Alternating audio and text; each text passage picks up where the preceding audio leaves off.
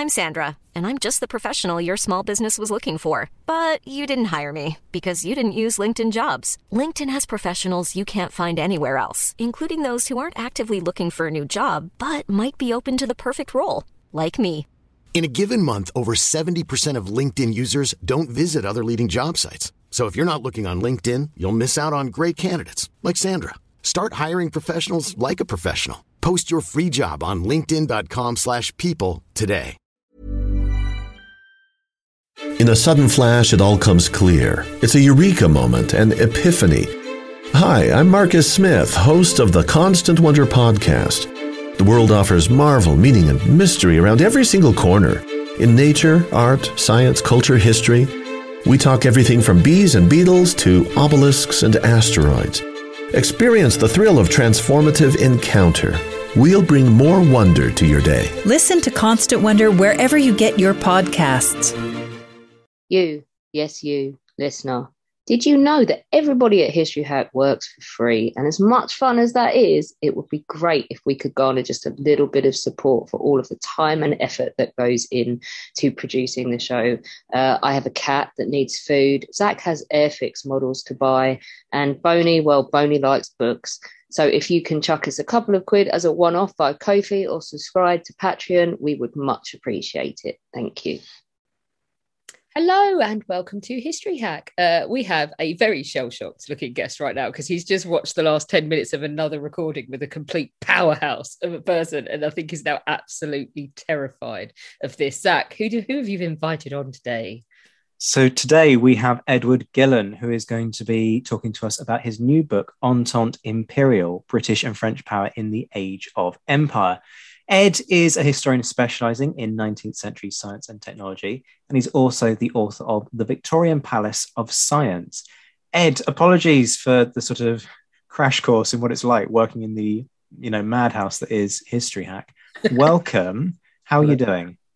Uh, yeah, well, I'm delighted to be here, and it's been wonderfully entertaining. And, and we've only just started. So, yeah. Do you know what's brilliant as well is that poor Ed is about to do an interview on a book that COVID has delayed forever, and he's panicking that he doesn't remember anything in it. So just like let's let's go gentle, Zach. Uh, don't know anything. come on, you're going you're going to be fine. You can do this. It'll all come flooding back. Mm. Let's Hmm. start with the premise behind this book because we traditionally think of the relationship between Britain and France to be antagonistic throughout the 19th century. Uh, Zach would definitely think that as a Napoleonic historian. Uh, you don't agree? Um, it's not so much that I don't agree, but it's more that I think that it's far more complex than that. Um, and I think that this is something that's true not just for the 19th century, but throughout, well, the last thousand years, basically, of history. I mean, it's a very, very easy and common cliche stereotype to to think about Britain and France being these rivals and constantly at each other's throats, competing in all matters, be it you know football or warfare, you know. And uh, when people think of relations uh, relations between Britain and France, they immediately think of Agincourt, Trafalgar, Waterloo, France surrendering in 1940, but Britain, you know, bravely going on alone. So it's a relationship which has been characterized um, in the popular imagination by a lot of distrust. Um, and that's not to say that there's not an element of truth to that. Um, but it's more that during the 19th century, the relationship between Britain and France was profoundly productive at several moments, several key moments. Yes, there was the Napoleonic Wars uh, at the start of the century, and by the end of the century, Britain and France are almost at war in the middle of Africa. But during the 1850s, there's this period of about 10, 12 years where Britain and France, they managed to unite their interests and together exert a considerable, in fact, actually, probably by European standards, an unprecedented amount of influence uh, over global affairs. Um, we have this traditional image of Britain in the 19th century being able to sort of go it alone because Britain had a huge empire and Britain had lots of industry.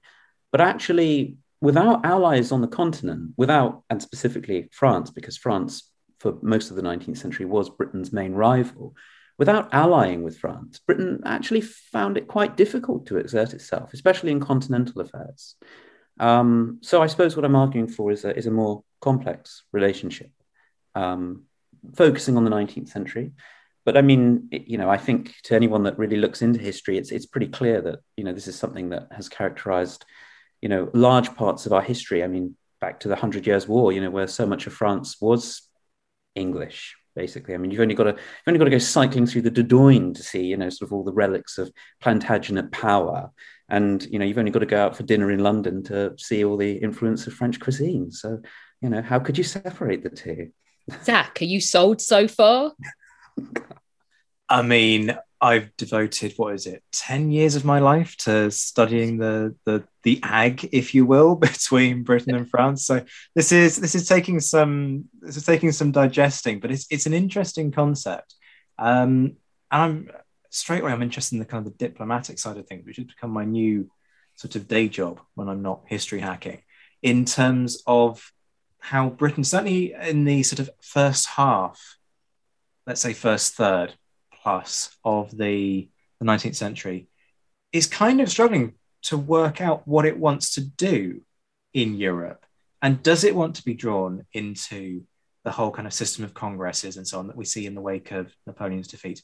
Or does it want to just kind of let the Europeans get on with their thing and then the British can get on with theirs? And, you know, sort of perhaps a little element of um, chaos between the European powers might be a beneficial thing to Britain. What are your thoughts on all of that? Um, I think, yeah, I would probably agree with that. I mean, Britain has always had this, I mean, not just at the start of the 19th century, but g- generally has always had this um, troubled notion of where it stands in terms of uh, European affairs. Is Britain part of Europe or does it see its interests uh, beyond Europe?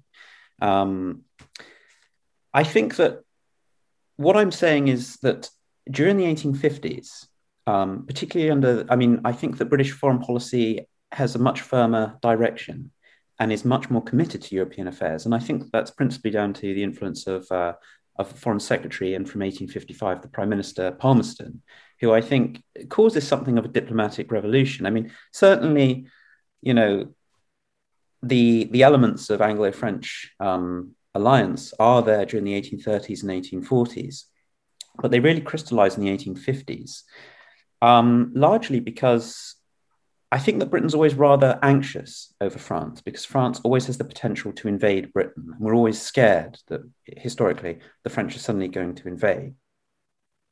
And while British politicians often like to try and you know ignore all that and sort of um, the fact that France keeps descending into revolution means that Britain's most powerful neighbour is constantly being destabilized and is constantly, you know, potentially drifting back to the sort of revolutionary state that France was during the 1790s and 1800s, where Britain was at war with France for, you know, sort of almost 25 consecutive years. Um, in 1848, there is the French Revolution and uh, there is the coup. Napoleon, Louis Napoleon, uh, Napoleon Bonaparte's nephew comes to power. Um, he makes himself emperor. And initially, there's a lot of fear that this is, this is Napoleon Bonaparte all over again. But it soon becomes apparent that Napoleon, Louis Napoleon, Napoleon III, is actually someone that Britain can do business with. He's quite a reliable statesman. He's, he's got clear direction in foreign policy. And importantly, that foreign policy does not involve invading Britain. So here's someone that Palmerston recognizes he can do business with.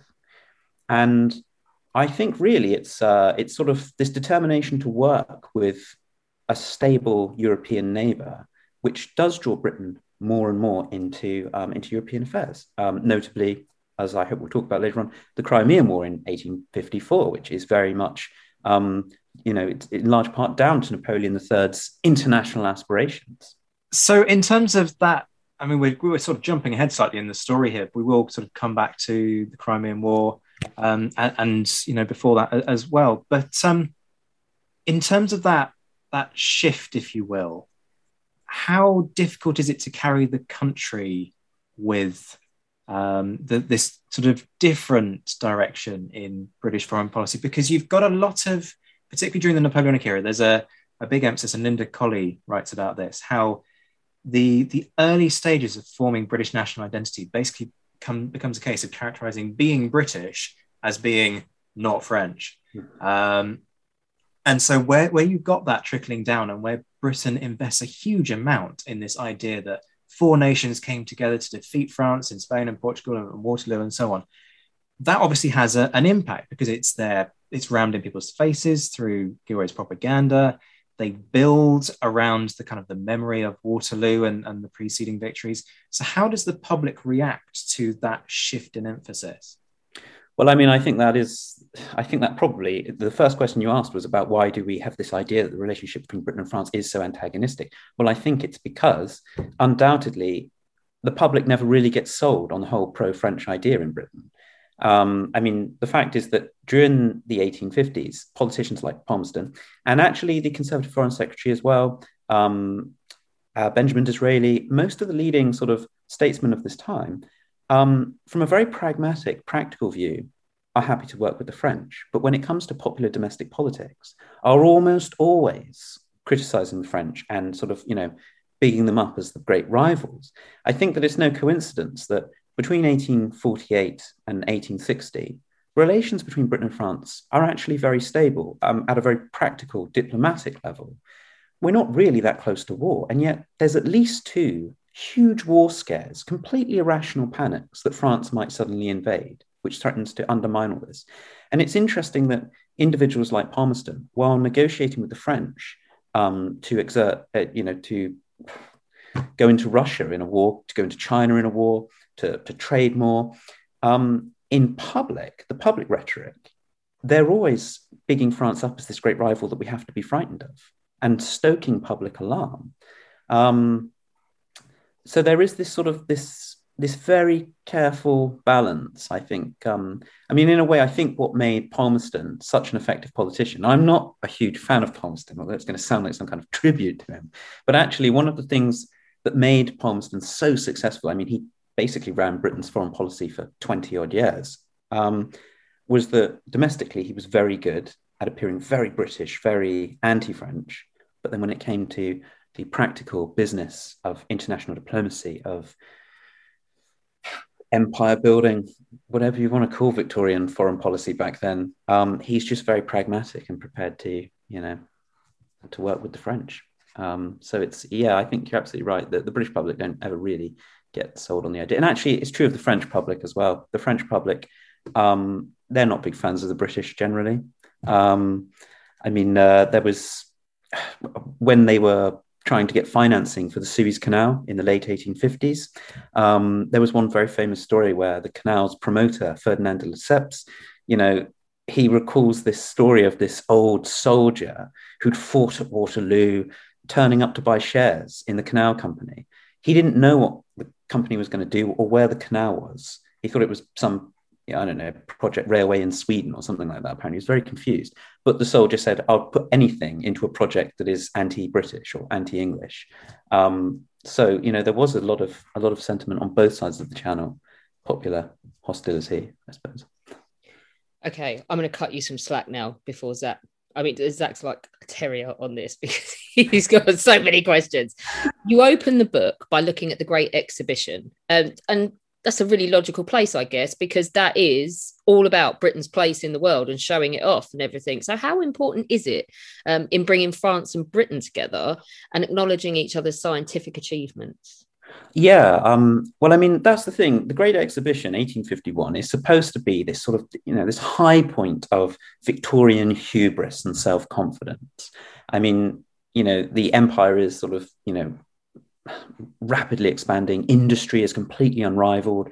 British science, British machinery, steam power, iron production, it, it's all completely unrivaled.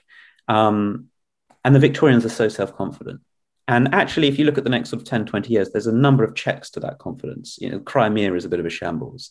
Um, you know, Britain's left di- diplomatically isolated later in the 1860s, you know, and Germany and the United States start competing economically with Britain throughout the second half of the century. So this is the apex of British hubris. And yet, when the actual Crystal Palace is underway, the lesson that most domestic audiences take and commentators in the newspapers is you know how wonderful French industry and French the, the French economy is. Yes, Britain might have the heavy industry of the machines of, of steam powered technology, um, but what comes from the Great Exhibition is that France is really leading the way in the production of high quality luxury goods, um, clothing, shoes, uh, furnishings, um, and especially um, articles de Paris, which are like these sort of uh, small, delicate goods, uh, things like highly decorative boxes and fans, you know, high, sort of very tasteful luxury goods. Um, the French commentators that turn up at the Great Exhibition are actually slightly underwhelmed by Britain's performance. Just um, they're just very self-satisfied um, with how well uh, their country's done. Um, and and as I say, the, the British commentators, I mean, sometimes you know there is some self-satisfaction definitely with what Britain's achieved. There's a lot of um, confidence and pride in the actual building itself, the glass, the iron construction of the Crystal Palace. Um, but most British commentators, when they look at what France is doing, they say, you know, France very very high quality goods. They've got this incredibly rich bourgeoisie culture, particularly Parisian culture, and they actually rather than rather than looking to the machines and the steam power that has made Britain's economy so successful, they actually look to the women of Paris as the cause of France's economic success. They sort of say that, you know, the reason that France is so tasteful is that domestic budgets are controlled by women. French women have a lot of taste. They're taught to manage the house very, very well, domestic affairs, and make it very stylish. And you know, there's this sort of sense of jealousy, I think, amongst British commentators that um, sort of like Britons, specifically British women, um, lack the taste of their Parisian counterparts. Um, and during the 1850s, the response is you know, there are several societies that British promoters of arts and and crafts kind of uh, are, are, eager to, to cultivate the, um, the Society of Arts, which 18th century, but they initiate a huge program of reforms to British industry, to British crafts. You know, a, a great period of self-reflection follows the Great Exhibition, largely because of the French performance. That's really curious that there is this sense that French women are sort of better at kind of occupying their domestic sphere and that effectively british women just just aren't as good as you know going and looking after the household and going into the kitchen as the patriarchy dictates. It is all the British people seeing that as a win, like all the British girls anyway. Just like, yeah, uh, I'll take that one, thanks. Yeah, you're you're better domesticated than I am, French lady. You knock yourself out. Well, I think it's I think it's more that British women aren't trusted with the household budgets. Yeah. that the French women are trusted with the, but they're given spending power. So British women, they might well be as tasteful as the French. Who knows? But they aren't. They never get the chance to prove it by spending it. You know? What's brilliant? I said there's an epic example of this is Sir Douglas Haig, who does all of the. Uh, he's quite. He's a traditional guy. Uh, proposes to his very. I mean, he was very attractive as well. You've all heard me wax lyrical about uh, young Haig. His wife was a stunner. He proposed to her after three days. They got married. It's all very traditional. When he goes off to the First World War, um, they're massively in debt. Like they've got all these loans to pay back and everything, and she has to take over because he's not there there. And he is utterly amazed and pleased and proud of how his wife just takes over all the finances, gets the overdraft down faster than he ever has. But he's just like, this is wonderful. Who'd have thought my wife could manage this in my absence? There's a curious contrast there with Wellington and Kitty Pakenham because one of the points at which he went absolutely ballistic with Kitty, and that's a whole very unhappy marriage, is a point at which um, somebody basically turned around and said the Duke of Wellington cannot pay his milk bill uh, because Kitty was so uh, was struggling so much in terms of mismanaging her budget that she, she was basically in debt. And Wellington turned around and said, "Look, I got no issue if you need me to give you more money for you running the household, but you are not going to see a situation happen." Where I am not paying my milk bill. I am not having people say that I can't pay for my own milk. Oh. Well, Wellington, he did.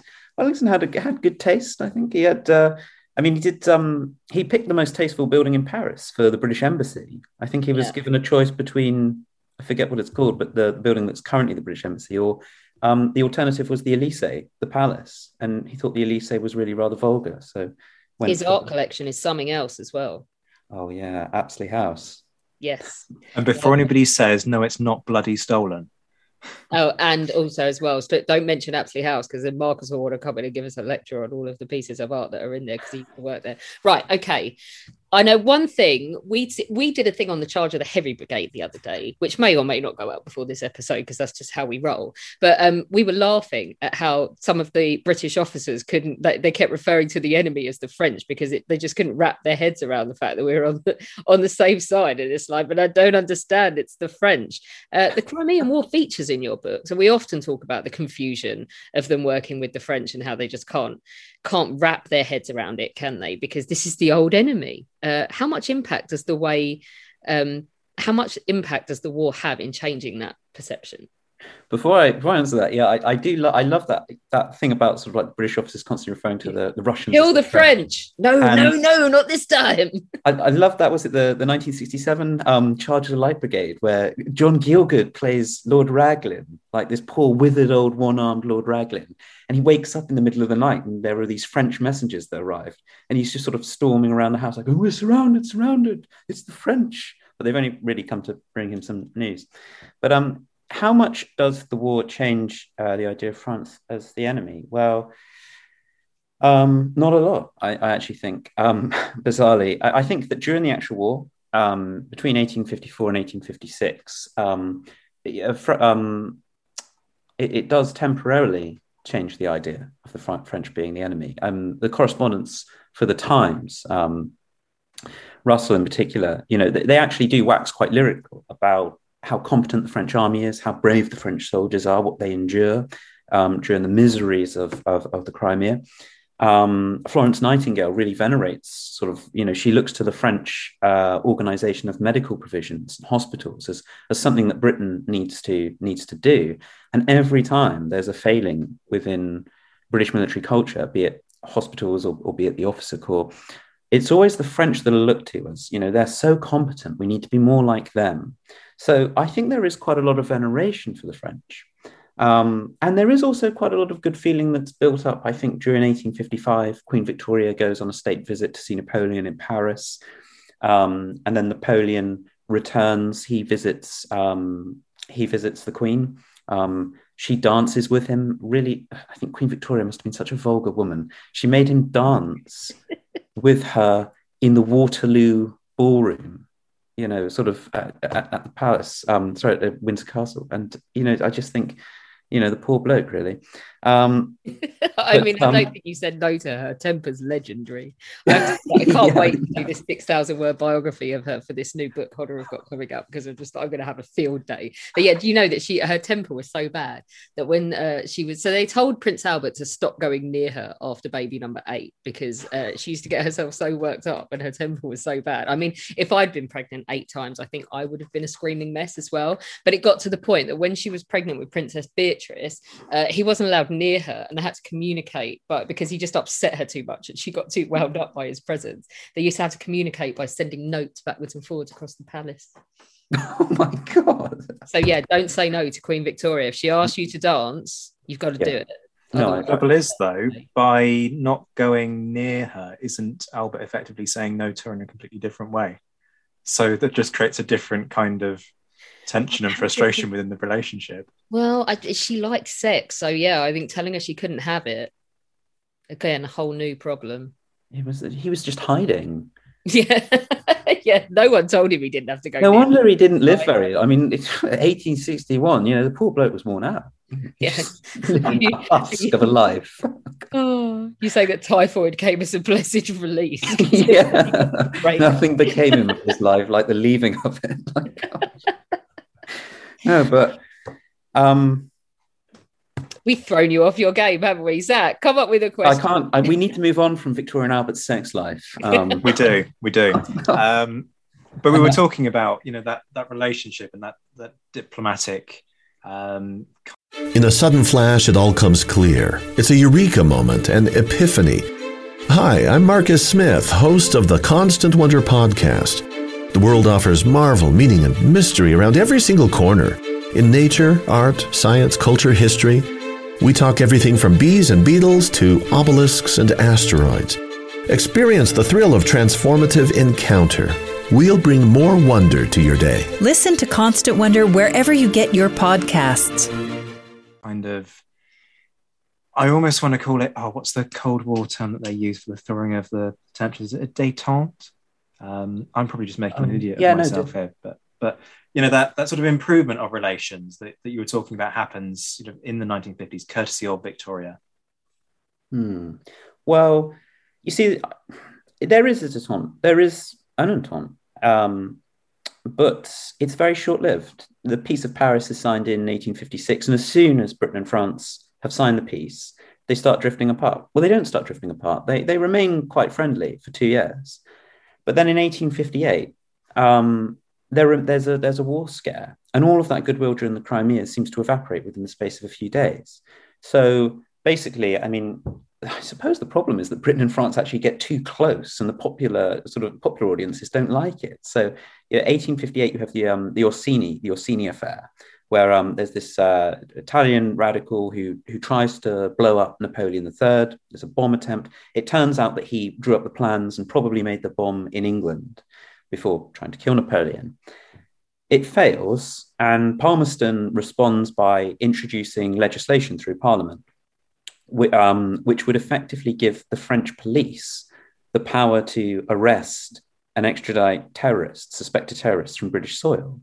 Um, I mean, God, can you imagine what UKIP would do with that in the 20th or 21st century? I mean, the idea that the French police were given, you know, jurisdiction within Britain, effectively. I don't know whether the police would have actually been allowed to have turned up and arrest people, but they would have been able to instruct the British police to do it at the very least. And this is so controversial, giving away British sovereignty in the 1850s. You know, these such cliche arguments that we're still dealing with now, bizarrely. Um, and actually, it, it, it leads to the fall of Palmerston's government. He's been prime minister for three years. Trying to introduce this legislation around the Orsini affair leads to the collapse of the Liberal government. The Conservatives come in. Um, and this idea that Fra- France is trying to encroach on British sovereignty, it, it, you know, people just get hysterical over it.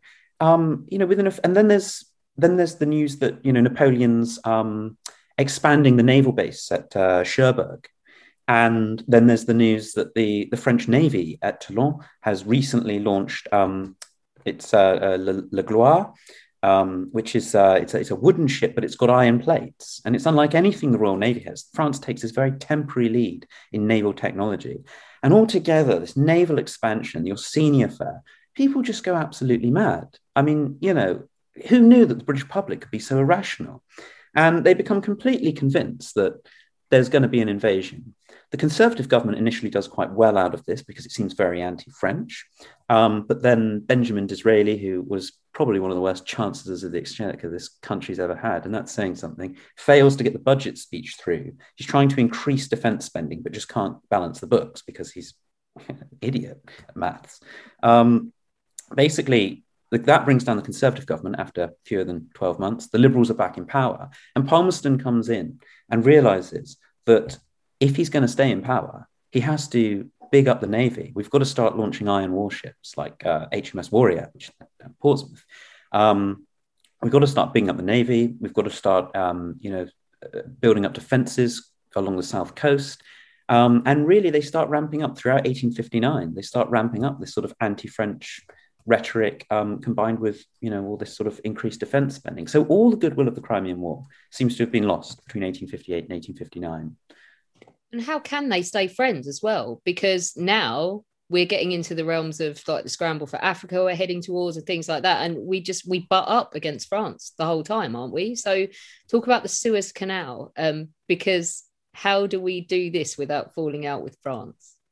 Well, um, yeah, I mean, so the Suez Canal, I mean, it's a French project, really. Britain doesn't really want the Suez Canal. Um, I think P&O, uh, the steamship company, I mean, it it, it all, um, provides, you know, a perfectly adequate route to India um, with overland communication through Suez. Um, you know, you, you get your boat to Alexandria or Port Said and then, you know, nip, nip over the isthmus and, and carry on your journey to India. And Britain's quite happy with this system. Um, and it doesn't really want a canal because that would potentially threaten um, sort of you know, geopolitics, Britain's dominance of maritime affairs. But yes, obviously the French are obsessed with the canal. I mean, they sort of have been since Napoleon's failed 1798 Egyptian venture, where you know the, the French men of science, you know, see this fantastic, you know, opportunity to build a canal. And it gets taken... Zach's going to want to round that off with, and then Napoleon left his army to die. like a sissy. Yeah. Man of destiny. he can't ever, ever Don't a start on the to- whole. he thing of can't let a reference to Napoleon and Egypt go by without reminding everybody that he left them all there in the desert. He ran away when it wasn't going his way. At least he never abandoned another army after that. Apart from in Is- Russia. That's what Zach's girlfriend. yeah, that's what Zach's girlfriend's argument would be because she's obsessed with Napoleon. I would just love to be a fly on that wall. But yeah, Wow. uh, now that he's interjected with that, Oh, That's um, the Suez. Yeah, sorry. basically, so there's this, well, another Napoleonic kind of figure, um, certainly in terms of self confidence and hubris, is uh, Ferdinand de Lesseps. And he takes up this idea of a canal.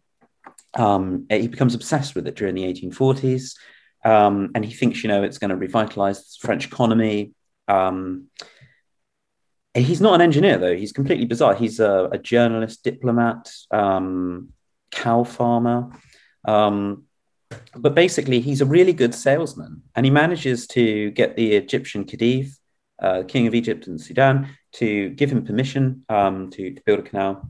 Uh, I think 1854, 1855, gets the permission for the canal, and then he returns back to France. But he realizes that you know it's going to be difficult to raise enough capital to finance this venture. So where do you go if you want money for a venture in uh, in the 19th century? You go to Britain, you go to London, the center of world finance. Um, and it's a very compelling case that he makes to British investors. You know, he says, You've got the big empire, you've got most of the world shipping, you'll benefit most from a canal. So you should put money into it. And he comes up with fantastic statistics, you know, to show that, you know, 80% of the traffic, 70 or 80% of all the traffic is going to be British. Britain has the most to gain from this. And he goes on a publicity tour around um, around the British Isles, uh, around all the trade centres Liverpool, Manchester, London, Glasgow, Edinburgh, goes around all these trade centres, building up support for the Suez Canal. And there is a lot of support, not from Palmerston, who's suspicious of the, the, the French scheme. Actually, he, he does worry that this is going to re, you know, this is going to change global affairs.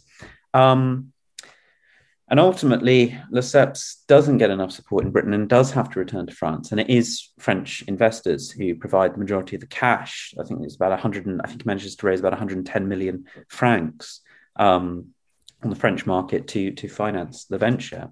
Um, but he very much saw it as, a, as an international project. It should have been an international project, but it, it just it just wasn't because of, of, of fears. But I suppose the moral of the story is that even though Britain doesn't invest in it at the start, by the end, Britain does end up owning it. Um, Britain purchases, I mean, Britain's a big creditor to the Egyptian king, the Egyptian Khedive. Um, when he's bankrupt, the British take most of his shares. Um, and it gives them a majority stake in the canal. Uh, and, and of course, later on, when Britain comes to annex Egypt, um, effectively annex it, uh, it takes control of the, the Suez Canal. And that, that really is the thing that upsets the French later in the century. And that really ends this period of Anglo French um, uh, cooperation. But we are getting a bit ahead of the story here because things do get quite good between Britain and France again around about 1859, 1860. Well, let's let's talk about one of those high points because you you discuss in the book a free trade treaty. So, how does that come into being, and how wide-reaching and significant is that, particularly for the time? I mean, today we kind of go, yeah, free trade agreements. That's that's something that we're quite accustomed to. Um, certainly, it's been in the news a lot post uh, UK leaving the EU. But for the time, is, is this a new concept? Is this a rarity? When you're ready to pop the question, the last thing you want to do is second guess the ring. At Bluenile.com, you can design a one of a kind ring with the ease and convenience of shopping online. Choose your diamond and setting. When you find the one, you'll get it delivered right to your door. Go to Bluenile.com and use promo code LISTEN to get $50 off your purchase of $500 or more. That's code LISTEN at Bluenile.com for $50 off your purchase. Bluenile.com code LISTEN. Hiring for your small business? If you're not looking for professionals on LinkedIn, you're looking in the wrong place. That's like looking for your car keys in a fish tank. LinkedIn helps you hire professionals you can't find anywhere else, even those who aren't actively searching for a new job but might be open to the perfect role. In a given month, over 70% of LinkedIn users don't even visit other leading job sites. So start looking in the right place. With LinkedIn, you can hire professionals like a professional. Post your free job on linkedin.com slash people today. See? I mean, I think that contemporaries would probably say that this was the first um, effective uh, free trade agreement. Um, whether it is or not is, uh, is a subject to debate. Um, we can talk about that. But um, basically, the free trade treaty has nothing to do with trade. Um, during the 19th century, in British politics, if you want to win a general election, you, you simply, you know, make yourself out to be more free trade friendly than your rivals, and you generally win the election. And after 1815, British politics is characterized by just continual a continual war, relentless attack on tariffs. And obviously, this culminates in 1846 with the repeal of the Corn Laws. Um, and Britain is Britain is probably a free trade nation by, by the 1850s. France, on the other hand, is very, very protective, um, protectionist, I suppose. And the real reason for that is that the French are absolutely terrified of British iron and coal because Britain's so industrialized. The coal, the iron is so cheap that if they open their markets, French industry will, would be swamped. And I think that's probably quite a realistic proposition. But of course, that means that there's a very strong industrial lobby group in France, which would prevent any government from realistically embracing free trade. The problem in 1859 is um, that relations between Britain and France have got so bad during this hysteria around this, um, you know, this fear over invasion that both sides actually, I mean, Palmerston and Napoleon, they're both trying to de escalate things. Um, Napoleon is not really interested in invading Britain. He wants Britain quiet on the sidelines as an ally. Um, because Napoleon in 1859 is more interested in promoting Italian unification, and he goes to war with Austria over the question. And he is a great promoter of Italian um, sort of freedom from Austria. Um, so he's determined to make, you know, sort of quiet Britain up a bit. Palmerston wants some kind of resolution to the, the escalation intentions. And the solution, as I say, is free trade.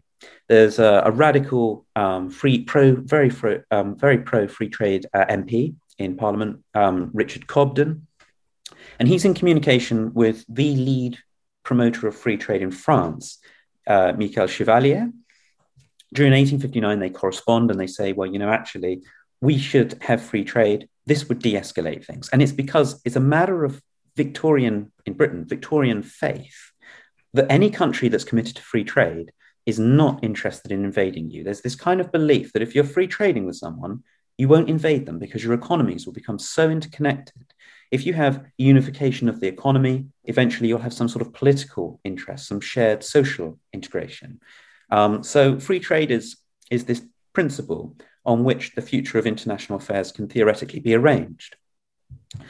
So Cobden goes to Palmerston and the Chancellor of the Exchequer, William Gladstone, and proposes that he goes to Paris, he meets Napoleon, and he negotiate a free trade treaty. Um, Gladstone doesn't want free trade with France. Actually, Cobden doesn't want free trade. It's really it's bizarre in, in 2022 to be saying this, but Cobden worries that Britain has too much trade, that Britain is being too productive, and he's worried that free trade would cause such a massive increased demand for labor from the British worker that it would put, even though he's radical and supposed to be a great reformer, he's worried that British workers will actually have too much power over the economy because their, their labor will be in such demand. And he, you know, he writes, we just don't want any more trade. We've just got so much. We what would we do with all that extra profit?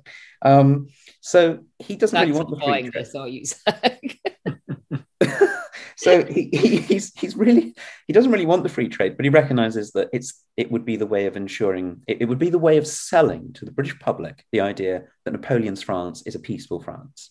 So he negotiates this. He meets Napoleon. Napoleon doesn't want free trade because he knows that it will ruin France's iron industry. Um, and basically, they do sign a treaty in January 1860, and both sides agree to remove the tariffs and it's celebrated. It's really a diplomatic political coup, and it, it does defuse international tensions between the two countries. Um, is it that effective? Is it really free trade? Well, not really. Britain does remove an awful lot of tariffs on French imports, um, but France doesn't. France, I mean, there are some imports from Britain that were prohibited. The um, this bar on certain British products is replaced with, you know, sort of like forty percent tariffs. So it's still pretty um, it, it's not free trade at all. And other other uh, other imports that were um, were taxed before, the tariffs are lowered slightly over the next ten years, but it's very gradual. And um, I think overall, there's a, a very complicated economic analysis of this, which is far far beyond my understanding. But I think that it basically came to a conclusion that countries that were affected by this free trade treaty um, saw overall tariffs reduced by about forty eight percent, which is significant, but it's certainly not free trade it's not. And then we get to the later part of the 19th century. We're now moving towards a point where cooperation is starting to founder, isn't it? And what are the reasons for that? Yeah. So, I mean, this this free trade treaty coincides with um, this moment where Britain and France both invade China and take uh, take Beijing. So there's also a military context. The Free Trade Treaty also ushers in a decade of discussions over Britain and France adopting the same measurement standards, both going on the metric system, which is pretty controversial at the time. But throughout the 1860s, the countries do drift apart. All these grand visions, they kind of they do they do collapse. And I suppose the reason for this is partly down to Napoleon. Napoleon, up until about 1860, 1861, is an incredibly dominating international figure. Um, but he he really loses the plot. He kind of he loses any sort of sense of coherent international direction. Like he doesn't really know what he wants anymore. Um, he becomes quite lethargic. Um, I mean, actually, if you look at pictures of him, I think his health deteriorates quite seriously. In terms of domestic politics, he he was so flexible and shrewd during the 1850s. Um, by the 1860s, he's really lost that on the British side. Back, is this tying in with? Is he not also dealing with all that mayhem in Mexico as well? yeah. I'll let Edward comment on that, but yes, there is that. But that's that's Mad. a bed of his own making. Yeah. Um, so he can lie on it, lie on it, as far as I'm concerned. But that's just me and anybody with the name Napoleon. But I mean, he's just cooking up stuff. You know, he's, he's just like basically any international scheme or something. You know, I mean, at one point he's trying to buy Luxembourg just to make it look like France is expanding. He puts in an offer. You know, it's not a house, but yeah, he just loses uh, so much direction during the 1860s. There's a joke to be had about the Germans turning up in August 1914 and their army of 600 going, okay, you can have it. So we're trying to pay for it. My God, he yeah, he certainly put in a too high a bid. But um, I, I suppose the thing is that um, on the British side, you've also got a lack of direction because Palmerston is well past his prime you know, he's just pretty old, really. Um, and obviously dies in the mid 60s. So Palmerston, these two dominant figures of international politics, are, you know, their stars are on the wane. And really, 1860 confirms this um, with the, uh, the, the German, the Austrian German invasion of Denmark. Um, so uh, Germany invade well Prussia I suppose at the time but you know as part of the unification of Germany um, invades Denmark. There's a territorial disagreement over is it the duchies of is it Schleswig Schleswig and Holstein? I never know whether I'm pronouncing it right. Roughly um, how Guy says it when he's complaining but yeah. But um but basically Britain and France do nothing. Uh, they can't really do anything. I mean um it's a land war so were there to be any military intervention, the French would have to do the majority of the fighting and also take most of the risk. Um, so Napoleon's not that keen to get involved. Um, Palmerston does propose, if I think he basically says, well, if the Germans threaten Copenhagen, we'll send the navy, but obviously that's not much good for inland duchies. Um, Napoleon eventually proposes that Britain and France orchestrate a sort of international conference to de escalate things, but by then the Germans have sort of already invaded and won the war and taken all the territory that they want. So Britain and France are just made to look completely ridiculous. Um, and when they do, this is the moment, this is probably the first moment in international affairs during the 1850s and 1860s where they don't unite. You know, they unite in 1854 against the threat of Russia. They go into Russia. Okay, the Crimea is a disaster, but they do win the Crimean War. Um, you know, there's the threat of mean, what threat really? But there's question over Chinese trade, and there's hostilities with China. Britain and France come together, and they go into China. They launch an offensive into China, and they take Beijing. So, in the space of four or five years, Britain and France go to war in and win against both China and Russia. In 1864, they don't unite over a rising Germany. And the result is that neither, neither power really has much influence in European affairs. And then by 1870, with the Franco Prussian War, obviously the downfall of Napoleon, Britain doesn't do anything to help France there either. And that leads to the fall of France. And Britain's left quite isolated in Europe because they didn't cooperate. I think Kitchener ends up nearly causing a diplomatic incident by going up in that French balloon, doesn't he? Uh, I think he's like 20 at the time, but yeah, he uh, he's there observing and working for a field ambulance with a friend and living in utter squalor. He nearly dies. The conditions are so bad uh, that someone asked him if he wants a ride in a French military balloon, and because he's a serving British officer, that's why they give him a campaign medal in 1913. Because by then, obviously, we've got the Entente Cordiale, which we will talk about. But what sort of a, uh, an impact does the drifting apart have on both countries before we get to that? Well, um, I mean, I would say it's probably far more. Um, I think the effect is very great on both countries, but it's probably felt more and acknowledged more in France. I think if, if you look at a map of the world in 1860 and then you look at a map of the world in 1900, you would think that Britain and France's empires had just expanded hugely. But actually, you know, both countries are internationally, they're behind the level of dominance that they had in 1860 by 1900. There are more global rivals. And France, in particular, is, is far more shaky. You know, France is far more concerned about its border with Germany at the end of the century. I think that the drifting apart of the two nations, well, I mean, obviously, as I've said, um, it results in you know the collapse of, of Napoleon's of the of the Napoleonic Empire um, in 1870, siege of Paris in 1871. France has no allies in in Europe. Um, and the Germans are able to, you know, march into Paris, take it over, and and turn the Prussian king into a German emperor in Versailles Palace. Um, and you know, it sort of ushers in, you know, like over a decade of sort of Bismarckian power throughout the continent, which Britain is really quite isolated from.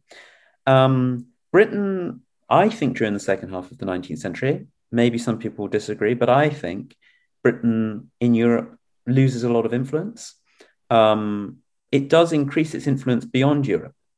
France, too, becomes more influential outside of Europe. I mean, France builds up another empire. It obviously lost most of its empire in the 18th and early 19th century, wars with Britain. During the late 19th century, um, France takes, you know, Indochina, it will be Vietnam, it gets Madagascar, it expands into Africa.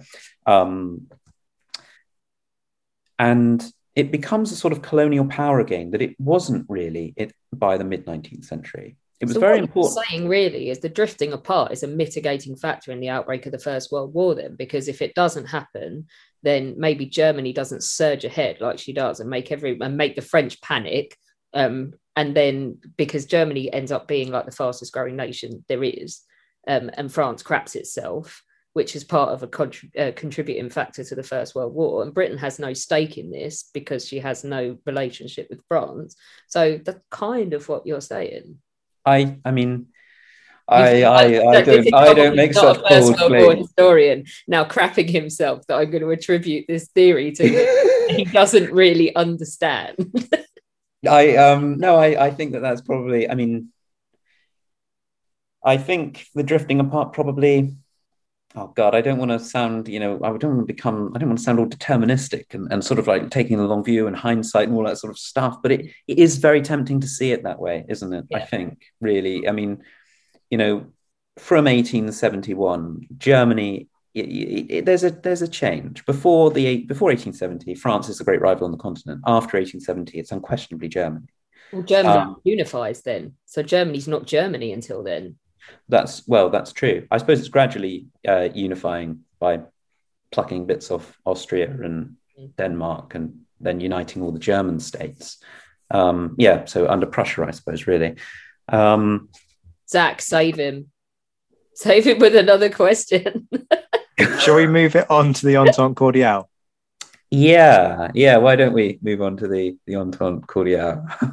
I mean, is this is this an inevitability? Um, I'm I'm also I, I, you know solidarity with you. I'm not a First World War historian, so I would also be scared by Alex sort of turning around and going. No, it's "So not. I'm like I'm not challenging. I'm not like I don't.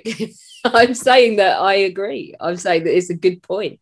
I'm saying that it is actually a way of framing it that kind of says, well, yeah, actually, um, if we weren't scrabbling about where we were looking for allies and France wasn't so hung up on her defeat in 1870, uh, then maybe World War One doesn't happen. So yeah, it's, it's a good point. No, I think, yeah, I, think, yeah, I think Britain perhaps could have stepped in in 1870 to mediate or perhaps, you know, calm things down. It, the fact that the Germans were able to walk into Paris and the fact that they were able to, um, I mean, God, the siege of Paris is such an embarrassing.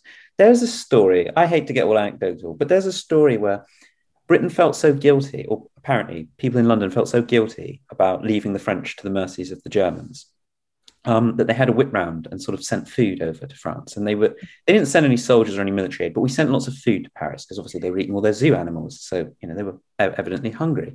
But then, Um, in fairness, though, Napoleon kind of called Prussia's bluff and got punched in the face. Yeah, I think he probably punched himself in the face. Um, but like, yeah, definitely. I mean that. But then it was Bismarck who cunningly lured him in. You know, sort of set up the trap, and you know, it is unfortunate for Napoleon. This is Napoleon the Third, obviously. It, it is unfortunate for Napoleon that he gets into a pissing contest with the greatest brain in Europe at the time, isn't it?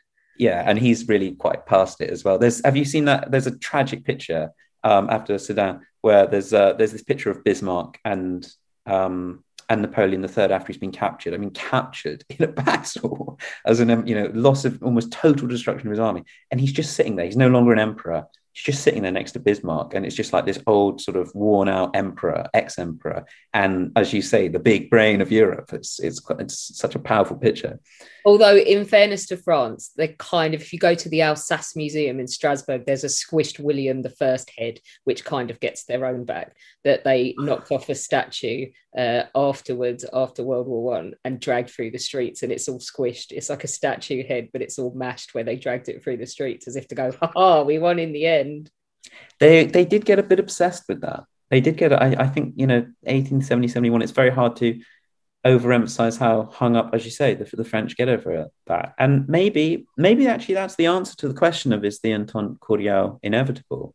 Um, perhaps it is inevitable because of the French obsession with uh, the potential of Germany to invade again. I mean, France completely reorientates its culture after 1871. Um, interestingly, speaking for on behalf of historians, France develops a whole new school of historical thought, a whole new generation of historians, and changes the curriculum of its schools. And it's all a history of France, of France being this great enlightener, as this great sort of bastion of civilization and progress, and Germany being basically barbaric. So, for sort of 40 years between the Franco Prussian War and the First World War, every generation of school children is just indoctrinated with this idea of like there sort of being this, this great continual progress in France from, from monarchy to republican government and sort of terror to Napoleon one and then the third and eventually to republic again. Um, so you know France is constantly concerned with um, with the, with the problem of Germany, and I mean I think that this fear of Germany. There's so in 18, 1898, the great so you've got these worsening relations between Britain and France throughout the 19th century, which is mostly over Egypt. France has the canal, but then Britain goes in and seizes the canal and seizes Egypt in 1882, um, and the France is France is really angry about this, and Britain promises that it will withdraw, but it doesn't withdraw. It stays in Egypt. Well, tries to stay there until the fifties. Um, so the French see the British this Egypt question as, as a huge headache, um, and they never get over it for like twenty odd years. Then in 1898, the French are trying. So the, the two great visions for African empire there's the British Empire, which would run from uh, from north to south, from Egypt to Cape Town, Cairo to Cape Town, the railway. France has a vision for an east to west empire from Somalia across to, um, I suppose it's, it's holding in West Africa. And in 1898, it launches an expedition um, which gets as far as Fushada, Fushida, Shoda, Fashoda, um, small outpost on the, on the Nile uh, in this uh, very far south in the Sudan. But it's the same year that the British have launched an invasion of the Sudan under Kitchener again, um, and he's you know wiped out the you know the Sudanese forces at Omdurman, and he arrives with this army at Fashoda and if I said it wrong again. no, this is brilliant. You know, it doesn't matter if you say it wrong because it's no longer on the map because we had to take it off the map because it hurt the French's feelings. Because basically, Kitchener rocks up. Now, let's get really anecdotal. He rocks up with like a whole over the top military force. And there's these like, what, 30 odd bedraggled Frenchmen that have already walked yeah. halfway across Africa. And they're like, well, we're not backing down. We planted a flag. And he's like, well, you can plant your flag and you can stay here, or I can go and get all of those guys behind me and we can whoop your ass. And the French go, okay. Uh, but yeah, it's taken off the map so that it doesn't remind the French of their climb down. So it, don't go looking for it on a map, anybody, because it's not there. I think for about 20 years afterwards, maybe even longer. I, am sure I heard a story that it was some sometime in the 50s. There were administrators working in the French Foreign Office that was still referring to Fashida, Fashida, um, that place that doesn't exist anymore. That place that doesn't exist.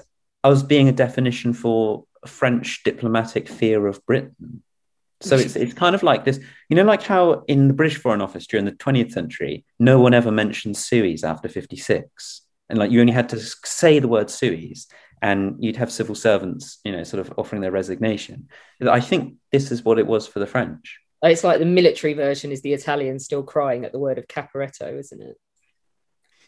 I, they do. I, Apparently, that's a, in Italian. You say, "Oh, it's all gone caporetto" when something goes really, really wrong. Really, every country has a has a has a nightmare, has a ghost yeah. in the closet. But but basically, I think the reason the French back down is because they just can't afford. I mean, okay, they would have lost the fight in the Sudan, but they don't want to go to war with Britain because they're quite frightened about the Germans. So yeah. the Entente, it's certainly not inevitable. Nothing's inevitable but it, I think by 1900, the early 1900s, both Britain and France realize that Germany is the big threat. And if they don't ally, there is the potential for war. Um, and of course, there is also the personal element as well. King Edward VII um, isn't particularly friendly towards the Germans. And I think it's very hard to overplay. It's because the... he can't stand Willie. But yeah, he hates the Kaiser. They hate each other. Um, they go. Yeah, very a Danish wife. Danish. You Sorry, know, this is like this is my like royal stuff coming in now, but they just do this ridiculous pantomime of hating each other's guts, but pretending to like each other at functions. Sometimes when they're not just ripping sheets off of each other. But yeah, that it the personal does come into it. But more than anything, he loved France, didn't he? Uh, and the women. Um, and women. Don't even get me started on Edward the Seventh and women. I'm talking about smashing the patriarchy. well, it was it was very handy dipl- diplomatically, wasn't it? I mean, if he'd been prudish, I, am not sure the Parisians would. I mean, if you've seen his Parisian sex chair, he definitely wasn't prudish. No, I, I, I don't think so. I, I, I don't, I don't know about that. I, I, have never gone in for that sort like, of this thing. Is I mean, like, like in historical research. history torturing me. Google it. It's a lot. It's come up on History Hack before. There's diagrams online of how we might have used it because it's quite confusing. I think I'll Google that on my brother's computer. I don't want that in my search history. um, but um, no, I think it, I think is uh, when when the Germans invaded Denmark in 1864, he was supposed to have said wait till I'm king, or something like that. So. I think I don't know, but I do know that Queen Alexandra never, ever, ever got over that. Ever. She, I mean, it's the reason why uh, they spend all the time in the world with the Russian royals when George V's little and he's friends with Nikki and Willie's not around. One, because there's a bit of an age disparity, but also as well because she like she used to flip her lid if she saw him wearing a, an honorary German uniform. I think there's a quote about her little Georgie in a filthy pickelhaube or something because he's wearing a lot of an honorary German uniform. But she, yeah, she hated the Germans, so it's going to color to be fair, Willie, I mean, he wouldn't have been able to have joined in um, with with all the with all the sports that uh, that, that George and, and Nicholas would have been playing with. So there is that brilliant anecdote. One more anecdote, and then we'll we'll let you round off. But yeah, uh, that Willie did the uh, honorary trip to Eton College, just up the road from Windsor Castle. And I think this is just after the Boer War, and he's reviewing the OTC. And oh, God love him, someone fired their rifle by accident and his horse bolted. And obviously, he's only got one good arm, and he was only supposed to sit on the horse. Um, and then it dragged him all over the playing field at Eton, basically. Uh, there's a brilliant quote by one who says, The only two things that I ever have uh, my generation of Etonians ever had to thank that man for after World War One was the extra day off we got when he came to visit from lessons uh, and the sight of him being dragged all over the plane. Oh my god, I, I kind of feel a bit sorry for him, really. I mean, he. Uh, yeah. I mean, he is an absolute loon, but I doubt anyone childhood issues definitely come into play there that weren't his fault. Mm, yes. No. This has been really interesting, but I'm just going to ask one question to, to finish it off. Um, this perspective, it's new. Uh, I didn't make any secrets at the start that I it took a bit of getting my head around. I think you've done a really great job of convincing us. But why do you think it's been ignored up until now? Um, well, I think it's probably I think a lot of it has, uh, there's probably several reasons. I mean, the first is uh, the idea of Britain and France being rivals rather than allies is inherently funny. Um, I mean, there was that book published a few years ago, I think it's called A, a Thousand Years of Annoying the French. And I think that, I think that sold quite well. Um, and, you know, there are British and French people, I think, are, are fundamentally, there, there is a difference. Um, and I think there's a lot of envy between them, I think, in some respects. So, I mean, I don't know. If ever you go out for a meal with someone from Paris or someone, you know, someone French, actually, this is what got me onto this project in the first place, was going out for a meal with someone from France. And you go out and they're very stylish. They have incredible taste. They in food, in in clothes. They're very elaborate. And there's, you know, as an English person, you look at that and you think, wow, that's really impressive and but then at the same time they look at an english person and english people are quite self-deprecating quite humorous easygoing. And i think there's a sort of weird kind of envy that way as well because the french are very serious and very self-critical. And so there's kind of like this slight confusion from either side. I think the french can't understand how we're so untidy but how we're so easygoing and we can't understand how they're so sophisticated but also so uptight. Um, you know what's ironic though? Whenever you go anywhere else in the world and the Brits meet up with the French, like say I'm like we've done like I was on a, a thing in Egypt, and you gravitate towards each other because you're really not that different. Yeah, exactly. I mean, that is the thing when neighbors, you know, differences, small differences between people are usually hyped up more than big differences, aren't they? I think, you know, that's why really, is there much difference between, oh God, I hope this isn't going to get me in trouble, but is there that much difference between, you know, sort of like English and Welsh and Scots people really when it comes down to it? I mean, I don't know. I, have to say that you know I think people in Cornwall are absolutely no different to people in Wales. Um, I just and... said I've been stuck on a cruise boat on the middle of the Nile, and the French and the British sat together laughing at the utter bizarreness of some of the other nationalities on that boat. I I found myself once in the middle of um, in the middle of China, and uh, I bumped into a group of people from Flanders, and um, yeah, I think the Flemish are very, very peculiar in some ways. Um, but you know, it was just so glad to see them, just just to meet up with some people and just be able to review what you know what China, you know, what was going on in China. It was it was really nice. Better the but, devil um, you know. Sorry. Better the devil you know. Yeah.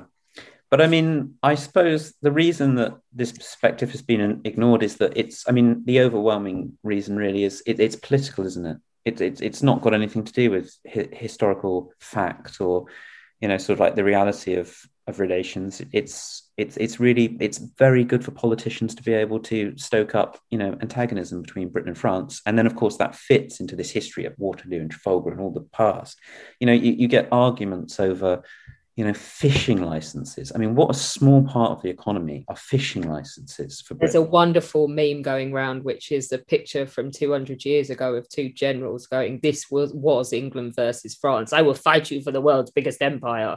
And then below it says, "And this is now," and it's two fish. This is mine. No, it's mine. This is my territory. I was at a I was at a, a Frexit rally. I, I wasn't actually participating in the rally. It was an accident. There's I, a I, hell of a lot of that all over France. There's Frexit graffiti everywhere.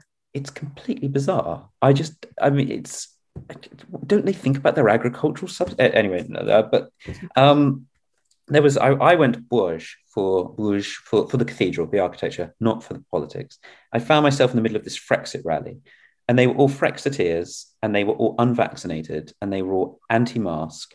Um, it, so like all of these kind of like popular things have all come together, and I think that for someone like Macron, you know, he sort of he has to, you know, he has to be. I think just focusing attention on what's happened to Britain now that it's left the EU and saying, look, if you go on your own, you're going to get isolated and you're not even going to be able to fish your own waters, is a very effective way of him trying to calm sort of popular protest in, in France and say, actually, we're not leaving the EU. So I think the reason that, you know, perhaps the more positive side of the Anglo French relationship over the last 200 years, the reason that it's buried is because it serves modern politics um, and it's not entertaining, I think. Edward, thank you so much for coming on and talking to us about um, essentially how Britain has been trying to love the French and vice versa by everybody uh, trying to not let it happen because uh, we're all our own worst enemies. Uh, it's been really interesting. Zach, have you been convinced? Are you convinced that there was some some liking going on between the two sides? Yeah, I've got to say it's it's a it's when you dig into it, it's a much more convincing argument than just sort of turning around to somebody and going, "Yeah, the French actually we love them." And like you say, it's it's that thing of there's the temptation, isn't there? And it was funny that you you talked about that book, you know, a thousand years of annoying the French, because that was exactly the first thing that kind of came up in my mind when I was sort of starting to flick through this book to prep for it. That it's you've got this kind of popular thing of French bashing, inverted commas. And then actually, when you start to dig into it and you put together a, really articulate and convincing argument here, you know, there's there's far more to it. It's far more subtle than people have given it credit for, which really is just that's history, right? It's more subtle than the caricature.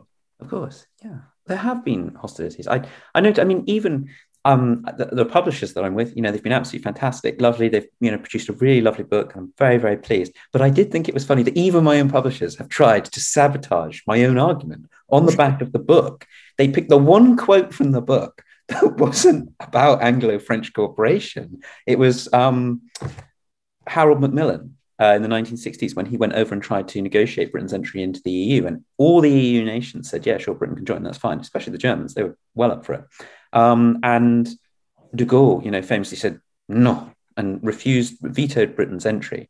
Macmillan went back and sadly wrote in his diary, you know, was it? There are many uncertainties, but in the end, one thing is certain the French always betray you. And they took that quote and put that on the back of the book. And this, this, this is it though. You can't say France without wanting to trash them, and they can't do it. They can't not trash us. Like you can't even say to them about like, oh, I'm getting the channel, I'm getting the Euro tunnel, I'm getting the Channel tunnel over. It's not. It's not the channel. It's not the English channel. What they can't. No, we can't let it go, and neither can they. Exactly. But I think I think behind, but it's humorous. I think mostly, isn't it? Mostly, it's humorous. And then once you kind of get beyond the absurdity, I mean, I have to say, you know, like th- there was a lot of, I, I, think whenever I've been to France, I think, you know, when you meet just ordinary people on the streets and, and chat with them, they're just lovely, really, really friendly. And they seem to really like the English. Interestingly, I should really stop. I know we've already wrapped up. Wherever I went, everyone I met who was French told me how much they liked the French, uh, they liked the English, but they all told me how much they disliked the French. Yeah. Which was completely mystifying. I'm not exaggerating. Everyone said, oh, you know, les Anglais, oh, you know, they're lovely, they're funny, very nice, très drôle. And, and then it was like, les Français, they're... And there was one woman who, you know, said that she hated the French because they were very arrogant. She didn't speak any English. She told me that she hated the French because they were arrogant. She disliked the Americans because um, they all walk around. I couldn't really translate it properly, but apparently with um, ice creams on their head. Um, and she. Oh, she, maybe that was a French way of cussing a top knot. In which case, I'm all for that argument. No, it was a glass, uh, like a, an, an ice. She said, um, like when it was when it was very hot. I uh, I worked out that she said when it's very very hot, the Americans put ice creams um on their head, and she said, I don't like the Americans, but the English, they're lovely, really nice. And I was like, oh, she's taking cultural references from like Family Guy or something, and she's got a bit baffled. Thank you so much. This has been brilliant. Uh, I'd go on forever. Uh, we will put your book on the um, History Hack bookstore. Buy it from there because, Zach, what's your line? Don't give your money to Jeff Bezos to spend on rocket fuel. Uh, if you buy it on bookshop.org, we get a cut, the author gets a cut, and independent bookstores get a cut. And you don't make Zach angry because you don't want to see Zach angry. Um, it's been brilliant. Thank you very much. Thanks for having me. It's been it's been lovely. I'm really really very flattered to be invited. I did find it quite funny that you went from being utterly terrified in the beginning. Did you notice that to subtly dragging us back onto the point of the conversation when we started waffling? Uh, so yeah, so he got over the fear pretty quickly. Oh, Zach, do you want to uh, quickly round us off? I know we've taken you out of your happy comfort zone at the moment. Say something mean about a Napoleon. Um, I mean, I could make my characteristic comment about Tottenham in relation to Napoleon, but that, that would be unprofessional of me. Uh, no. There's an in joke that I'll explain to Ed at the end of that. But no, this was great, Ed. Thank you very much. Thank you. When our guests join us to talk about their work and their new book, the 45 minutes or so they spend with us is just a taster of all their efforts. So, to this end, we have launched our very own bookshop on bookshop.org where you can find our guests' latest and greatest books. You can support them and you can support History Hack too. 10% of every sale via our bookshop supports the podcast and allows us to keep at it and bring you more amazing guests. You can find our bookshop at bookshop.org forward slash shop forward slash history hack, or just search on bookshop.org for us under the shops bit. Thank you for your continued support, and here's to your next great book. When you make decisions for your company, you look for the no brainers. If you have a lot of mailing to do, stamps.com is the ultimate no brainer. Use the stamps.com mobile app to mail everything you need to keep your business running with up to 89% off USPS and UPS. Make the same no brainer decision as over 1 million other businesses with stamps.com. Use code PROGRAM for a special offer. That's stamps.com code PROGRAM.